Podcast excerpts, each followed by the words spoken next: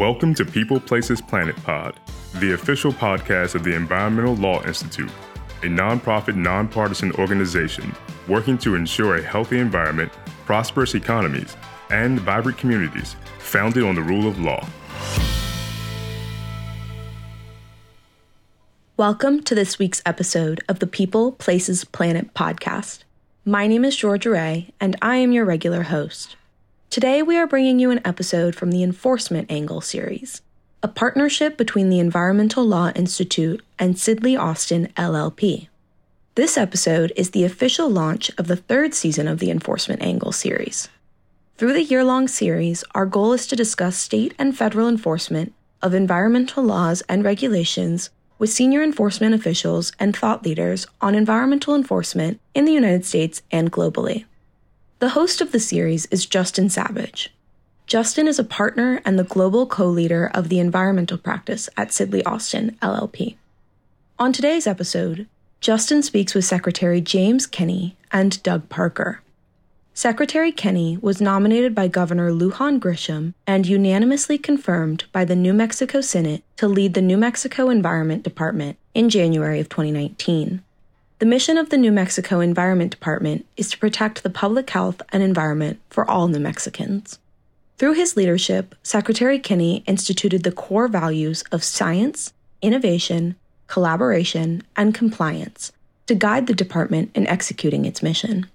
As a member of the governor's cabinet, Secretary Kenney oversees a department of about 550 employees across 27 offices with an annual agency budget of approximately $100 million per year.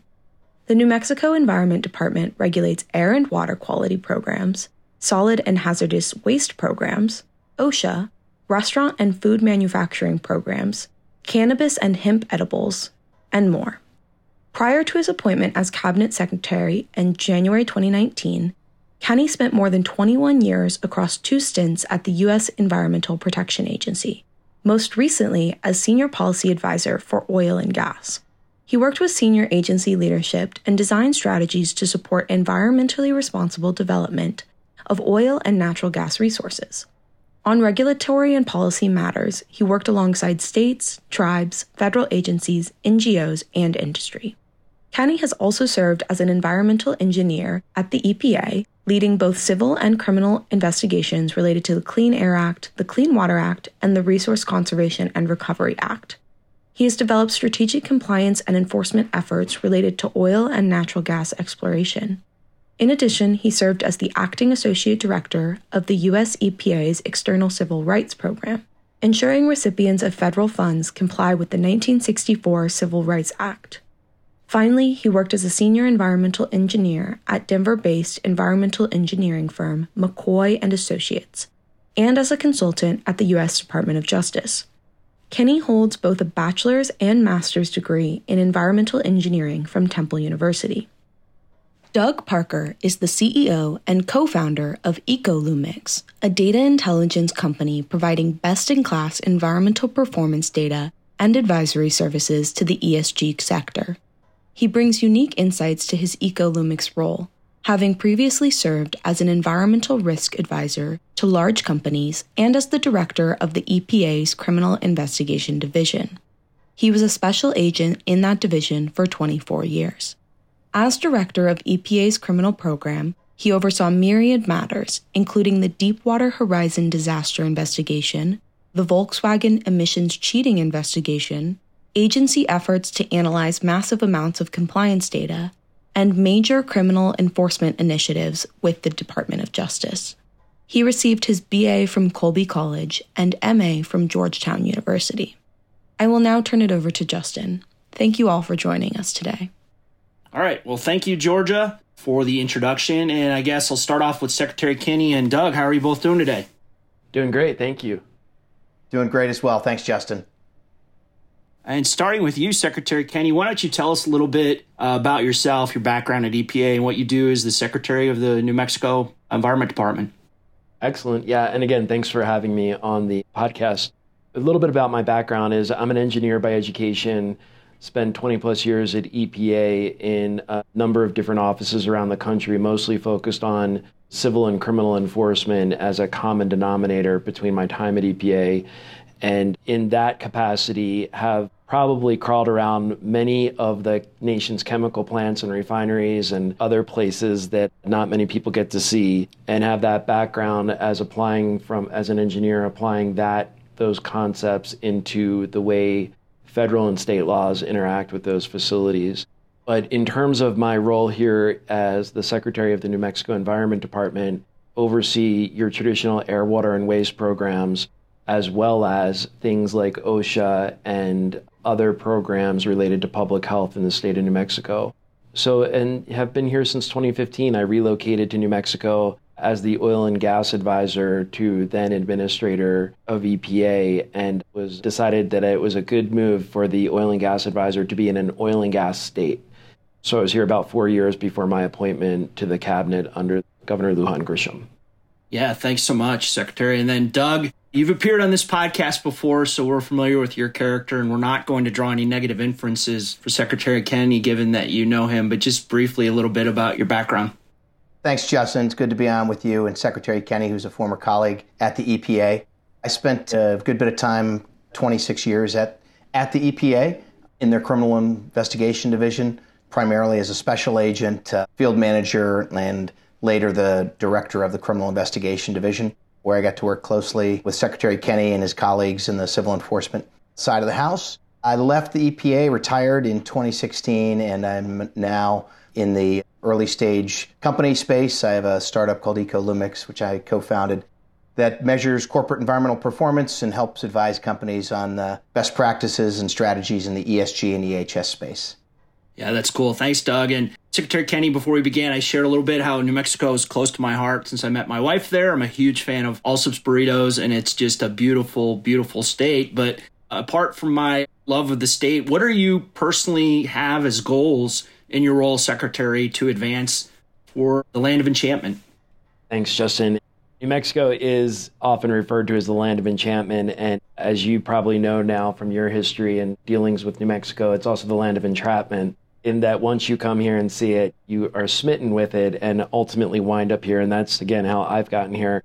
But in terms of my goals as cabinet secretary for this department, I could take the traditional approach of saying air, water, waste, and kind of giving you some prerogatives around there. And I feel like that's kind of picking which child is your favorite. And I think really what I would say is our core values, the way we implement our mission around science, innovation, collaboration, and compliance, are really what the legacy I hope to leave for this department. Empowering the public servants who work here to make decisions around our mission using those core values and being definitive in that ability to implement the mission. So, if we're focused on protecting ephemeral streams and thinking about how WOTUS would interact with that, Waters of the US, we want to use science and collaboration around that. And if we're going to look at climate change, we want to race to the top in terms of attracting the companies that are going to have low carbon footprints in the state. So I'm of the mindset that our core values in implementing our mission do not create any kind of mutual exclusivity between having protected environment and public health and a thriving economy. And I think that's the direction that we've been taking this department, or I've been taking this department. And the response has been phenomenal from a global investment to a U.S. investment, and that race to the top is clearly on in New Mexico. Thanks, Secretary Kenney. Doug, any comment having led a major component of EPA, other than to praise your friend Jim, but any other thoughts? well, I, I will praise my friend Secretary Kenney, who I've known as Jim for many years. New Mexico honestly couldn't be in better hands in terms of leadership, and I say that with you know that that's a heartfelt sentiment. I think that being able to build an effective environmental compliance and protection program that's aligned with economic development is critical. That's what he's focused on. And then from my perspective, I work now with, I'm no longer on the enforcement side, I'm on the compliance and risk side and the innovation side. And I think that's where much of the action is in today's sustainability and environmental compliance world. It's finding new ways to improve, innovate, and frankly out innovate our competitors at a national level throughout the world. Well said, Doug. And this is the Enforcement Angle podcast, so we should turn to that. And I guess going back to you, Secretary Kenney, What do you see as the main areas of focus for policy development regarding civil and criminal environmental enforcement? And really, how do they relate back to some of the goals you mentioned of having a data driven, a science driven organization? It's a great question. And a lot of my thinking around enforcement has been shaped by working with minds like Doug on this podcast and others at EPA and spending a lot of time working with states across the country for decades, actually. But in terms of policy development and how do you advance that civil and criminal enforcement, I think from day one, I've come into this job and said, for any company that is permitted or licensed by the Environment Department, if you go above and beyond what those minimum requirements are, we want to celebrate you and we want to hold you up as the example by which others should strive to be. And then there are those who just comply, and there's no judgment there. If the best they can do is comply with the permit they have, that's great. And we appreciate that as well. For those who fall below that bar of compliance, for whatever reason, those are the ones that we need to return to compliance first and foremost, and those are the ones that we need to hold accountable because when that does happen, there is that unlevel playing field that happens, right? And I can think of my days as an inspector back at EPA, crawling around a chemical plant in Delaware, where one of the environmental managers said to me, The best thing you could do is cite us because then we'll finally get the budget we need to actually comply with the law. And that was, as a 25 year old inspector, that was kind of eye opening for me. But again, setting that policy, setting clear policy direction, looking at what authorities you have and expanding those authorities. For example, it's one thing to collect a penalty, it's another thing that I have enforcement staff who are in multi year negotiations with companies who won't settle. I think we should be collecting fees from those companies, not just penalties, fees that support the state's investment of the staff working on those cases. We're also in a policy direction moving towards putting all our violators, all the violators online. So people can go on our website and see which companies are in violation, have been issued an NOV. So there's an aspect of public transparency that needs to happen. There's an aspect of ensuring the state is properly compensated for our investment of time in trying to return companies to compliance. Those are some of the areas we're focused on right now in New Mexico. But again, I don't feel like I have to say to the companies in New Mexico that your investment is valued. I think they know that because we constantly remind them of it. But it's when they fall out of compliance that we want to move in swiftly, return them to compliance, but also hold them accountable for the reasons that they're out of compliance. And Doug, any comment there? You served at EPA. When a state has this kind of policy, what role, if any, does EPA have when they're trying to accomplish those objectives that Secretary Kenney laid out? My take is that largely, if a state is operating in that capacity and has a partnership approach with the federal government, that the overwhelming majority of the compliance work falls at the state level. And I think the goal is not enforcement for the sake of enforcement, it's to have guardrails on the environment and public health. And so, if you can bring a company into compliance, and there are a lot of reasons why they might not be, and many of them involve nothing nefarious. It may be funding, it may be mistakes, it may be training, those sorts of things. So, I think that's a, an appropriate goal for those folks who are recalcitrant or making economic decisions not to come into compliance and to affirmatively gain a competitive advantage. Then those those entities are, are ripe for enforcement scrutiny, and that's where EPA should come in and work jointly with the state. Sometimes EPA goes it alone, sometimes the state go it alone. It really depends on the relationship between the state actors and the relevant federal actors. In staying in the enforcement topic, New Mexico is a major oil and gas producer. What role do you see enforcement playing, Secretary Kenney, if any, in that sector going forward?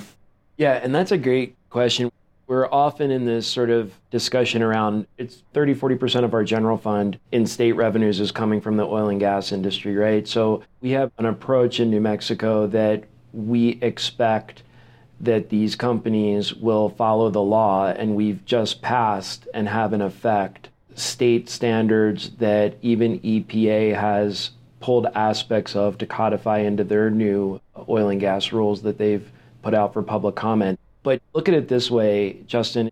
Our ozone concentrations are rising. Our number one source of emissions in those areas in which those ozone concentrations are rising are directly related to oil and gas activities. And those activities tend to mostly happen around the Delaware Basin in southeast and the San Juan Basin in, in the northwest.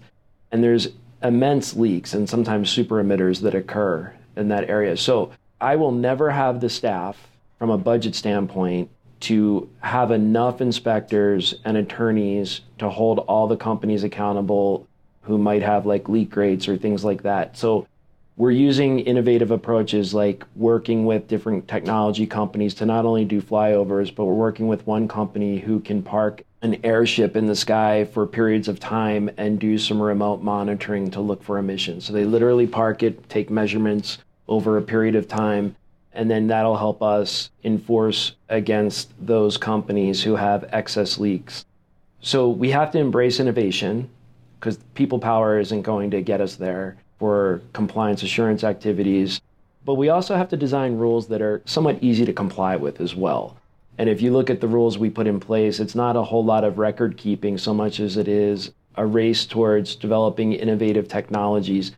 So let me let me add one other piece to this. I think we're the first state in the country to embrace the use of fuel cells instead of flares as an air pollution control device.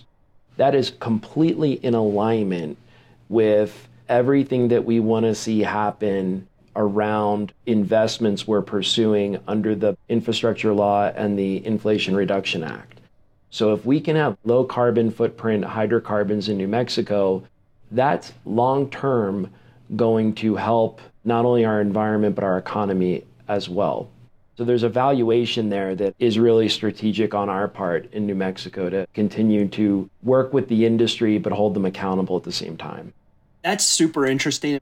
I'm at a point in my career where I actually spend a fair amount of time dealing with climate VCs and climate tech. And I go to Silicon Valley, which I'd started off 25 years ago or 26 years ago, I would have never imagined. Do you ultimately think that New Mexico can play a leadership role with other states or EPA in that space? Or do you think it's more of an approach where each state has its ideas, like these fuel cells you mentioned, and then you work with entrepreneurs or venture or in the ecosystem? I'm going to boast a little bit here because you set me up nicely to do that. I think we're already there. I think we're leading the way. And I don't have to, that's just not a subjective opinion on my part. I can look at that objectively from the companies who are working with our economic development agency that I get brought in to have those conversations with. And let me just, there's a little bit of competition between states here. And let me just also say that when you codify the nation's leading oil and gas rule here in New Mexico to the point that EPA and Department of Interior are calling you up saying, we want to pick your brain and kind of use the model you created to create a national standard. The one thing that I will constantly come back to is that by creating that level of certainty for industry, we're valuing their investment here in ways in which you're not seeing that happen in other states. And even if you look at the Permian Basin, which spans both New Mexico and Texas, on the Texas side, the value of the investment isn't nearly as certain because New Mexico has created that level playing field within the state. And that, to me, is the certainty that we're creating through our climate and air goals that internationally it resonates with companies. Look at their ESG goals. And I know Doug is working on this from his retirement job that he's so good at. But that shareholders value that every company that we're talking to wants to be seen as, but not just greenwashed as, a leader in the climate space. And we give them that certainty by the rules that we've put in place to excel. That's super cool. It reminds me of, you know, we learned in law school federalism is the laboratory of democracy. And you get these little beta experiments or pilot tests in each state. But Doug, as you mentioned in his retirement, has become a startup king, a VC guy. So, any thoughts from your perspective, Doug, working on ESG uh, and climate tech?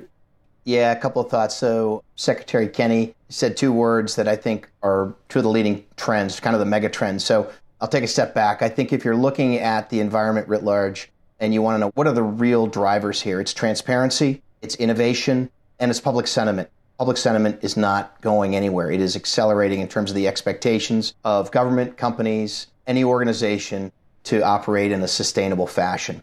And those, there's been a lot of pushback recently in the last six to eight months about the ESG and woke capitalism, hoping that ESG sentiment will die down or be regulated out is a bit, in my mind, like standing at the beach and ordering the tide not to come in.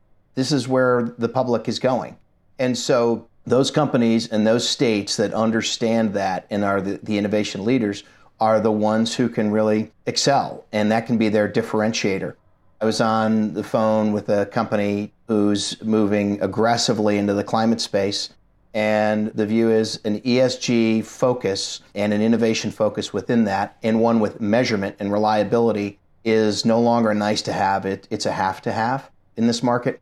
And I think is pivoting back to the enforcement side, transparency is only going to support greater enforcement and compliance work. What goes on behind the fence line, less and less stays behind there.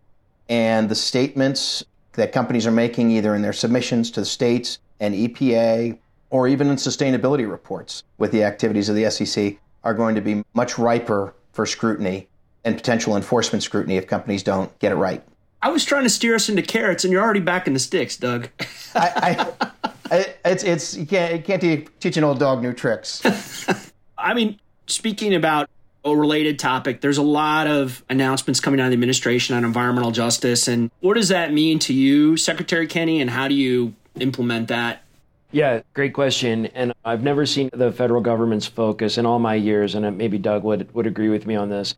I've never seen such a tie together between the implementation of environmental programs and the use of environmental justice and equity They've never been so tied together in all my years. And it's fantastic that finally we're at that point. And in a state in which we have more people of color and tribes and pueblos in this state, I think it's about time. This is a really good focus for New Mexico. So, when it comes to making sure that the most vulnerable populations are the most protected populations, and that may mean from socioeconomic or race or other standards, that is exactly what we're seeing. When that translates from the top of EPA, let's say, or from the federal government, and then infuses into all the grants and programs that states have, that is one catalyst for making sure that we're implementing it with that Justice 40 perspective or whatever you want to focus in on that the feds are pushing. But on the ground, what that means is more focus on our permitting programs, more focus on our enforcement programs to make sure that we're implementing those provisions more aggressively. And that, I think, has been long overdue. I will also add that in New Mexico, prior to me coming to this position, we were cited by EPA's civil rights program for not having equal access for limited English proficiency. And in a state that is, again, predominantly Spanish speaking, to not have permitting programs that put out fact sheets or allow for interpretation or translation services is a real disservice to communities. So we've been really focused on making sure that there's equity in the process.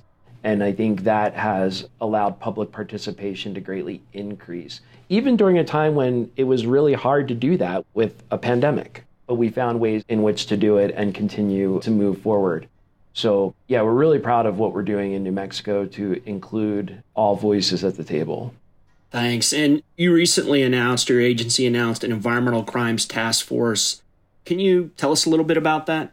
Yeah, really excited for this announcement. And this is something that Doug and I had worked on at EPA and I'd gone around the country in my EPA days and worked with criminal investigators and attorneys to provide them with technical support of what an environmental crimes task force could do. Like, how could we bring these cases?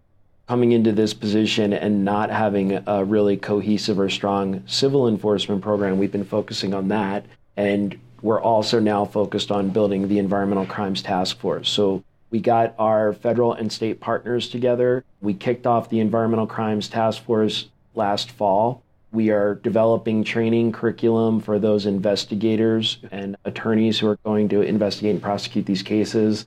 And we're going to continue expanding the Environmental Crimes Task Force through other state, federal, and tribal agencies in New Mexico there was sort of a unanimous discussion among those state and federal agencies and the tribes that they wanted to look at not only worker protection issues, like think of OSHA related issues, but oil and gas issues in particular, because everything from air emission problems to migratory bird issues and wildlife issues have all been related or they see oil and gas as a ripe area for a number of those environmental crimes. So that's one area we're going to focus on as a task force, but not exclusively. But we're excited to launch the Environmental Crimes Task Force, and we're having a retired FBI agent come on board to my department who will uh, lead that for the state in partnership with EPA's Criminal Investigation Division out of the Dallas office. Thanks, Secretary. Doug, any thoughts on that? Yeah, I think it's great. When I was in CID as a special agent and the director, we had tremendous relationships with a number of states, but it really depended on the state and EPA's presence and level of engagement. So I think having that collaboration is foundational to success. Overwhelmingly, the environmental protection and enforcement work, I say this as a 26 year EPA veteran, is not done by the EPA, it's done by states and local organizations. And so being tied into them is critical. The insights, the on the ground knowledge, the detailed understanding of facilities, locations, the people who operate them. So I think the most effective approach in any sort of environmental crimes task force is bring state, federal, and local resources where applicable together. And don't worry about the credit. Just roll up your sleeves and work together, and there can be tremendous successes. But again, there have to be willing participants at both or all three levels of government for it to be successful. And that's a really good lead into a question I had for Secretary Kenney as someone who's a longtime federal EPA official who now works at a state leads a state agency. What are some of the key differences that you didn't understand before you took this position? Yeah, it's a great question. And I say this with all due respect to my former EPA colleagues and friends. And Doug just alluded to this that the states are the front line, and we have those relationships with the communities, we have those relationships with the industry. And effectively, if you translate that into criminal work, we have the sources in the field, we have the eyes and ears that are out there, but the volume and pace of work that happens in states is unlike anyone could imagine at EPA. And I say that again, being a former EPA person. What comes at you on an hourly basis is just intense, and there's a lot of work. So, a key difference, I think, is the volume between a state and the feds. And in that case, it's also a nice luxury that the feds could maybe spend a little bit more time in developing some of these cases, right? So where we're high volume, they may be lower volume but high impact in some of those matters. And that that's a really good complementary relationship. I don't say that with judgment. I say that with admiration for both the state and federal dynamic. And that's the way it should be. We should be exchanging information my sort of docket of civil cases where there's a subset of them that make you scratch your head and say, hmm, but I don't have the staff from an investigatory standpoint nor a legal standpoint to dive deeper. Those are the cases we want to hand over to the feds and support them, and vice versa. We want them to tell us about cases they're seeing, let's say in Texas on the Permian side, so that we have some lens into what we could be looking for in the field on the civil side. Because again, we're out there more than they are. So I, as long as you approach this from a complementary standpoint, as opposed to, and Doug alluded to it, that this is mine, that's theirs. As long as you're complementary, I think we're going to see synergies that we haven't seen in New Mexico in many, many years. And we'll measure that through prosecutions. Doug, anything to add there? No, I think it's spot on. I'd say foundationally, it's got to be about effective relationships and putting competition aside. Sometimes there's silly competition dynamics at all levels of law enforcement, regulatory agencies. And if you put those aside and find really high quality people to work with, like I'm sure the secretary has on his team, then there are significant opportunities to be successful, which ultimately is it translates into prosecutions, but really protecting public health and the environment, which is the ultimate goal beyond simply a the prosecutions. Thanks, Doug. And I want to finish up on just a favorite topic of mine, having served for 10 years in government, and you, Secretary Kenney, are serving, and Doug served for a long time, I think 26 years. There are surveys out there that say there's a declining interest in public service. And so, what would you say to people who might be interested in it or have never even thought of it? I think there's a lot of value for both the public sector, frankly, the private sector. But any words of wisdom, Secretary and Doug? Yeah, I think you're spot on, Justin, with your observation that we're seeing less people come into public service partly because we're not modeling effective public service. I mean, I have staff that go out to public meetings and get yelled at. I have staff that go out to do inspections and get told no. I remember being a young inspector in West Virginia going to a dry cleaner and having a shotgun pulled on me and being so naive that I thought my job was to sit there and talk to them about why are you angry at the federal government? And so maybe a little bit of better understanding of what my role is now. But I think what we need to do is really celebrate public servants. I think we saw during the pandemic and here in New Mexico during wildfires and the drought and the floods we had that followed, that without the public servants, the civil servants working on these topics, you really put people at risk and at disadvantage. One of the things that we're trying to avoid becoming in New Mexico is the nation's nuclear repository for spent fuel. I need engineers. I need scientists. I need those people who, without them, that could happen. That could happen if we don't have the right people working on these topics. It's an amazingly rewarding career to be a civil servant, and the responsibility that you get the minute you take your job is unlike anything else. And at the end of the day, you're not working for profit, you're working for public good. And I feel like that is often lost in the discussion of why be a public servant, because you're working for the greater good. And that's something that I've not lost sight on, which is why I'm here it's a great career, and we just got to keep cultivating people to take these positions. And we have to support them when those challenges, like I just described, come up. They really do need a lot of support, and they need to be paid better. Anything to add, Doug? Well said by the secretary. I would add there's no better place to learn. It may not be a career, it may be three years, five years, but the learning you get, the responsibility you can get at an early stage in your career can be priceless. And then mission, if, if mission appeals to you, and that's one of the drivers, it's a great place to find that. And you know, I founded my company, EcoLumix, which is based on the insights, some of the insights that I learned from being around incredibly smart people like the secretary, the insights I learned. So sometimes after that experience, you can learn it and apply it in the private sector as well. Justin, can I add one last thing? Yes, absolutely. I'd be remiss if I didn't tell you and your listeners that New Mexico Environment Department has about 140 positions that are funded and we're hiring and every new employee gets 5 days personal time off. So maybe that's a special for your listeners, but we are offering it to everybody who comes on board. So anyway, big plug for New Mexico Environment Department. Awesome. Thank you both for joining the uh, enforcement angle. Good to be with you both. Thank you. Same. Bye-bye. Thank you for tuning in to People Places Planet Pod, brought to you by the Environmental Law Institute. We would like to hear from you, so please send us your questions, comments, and ideas to podcast at eli.org.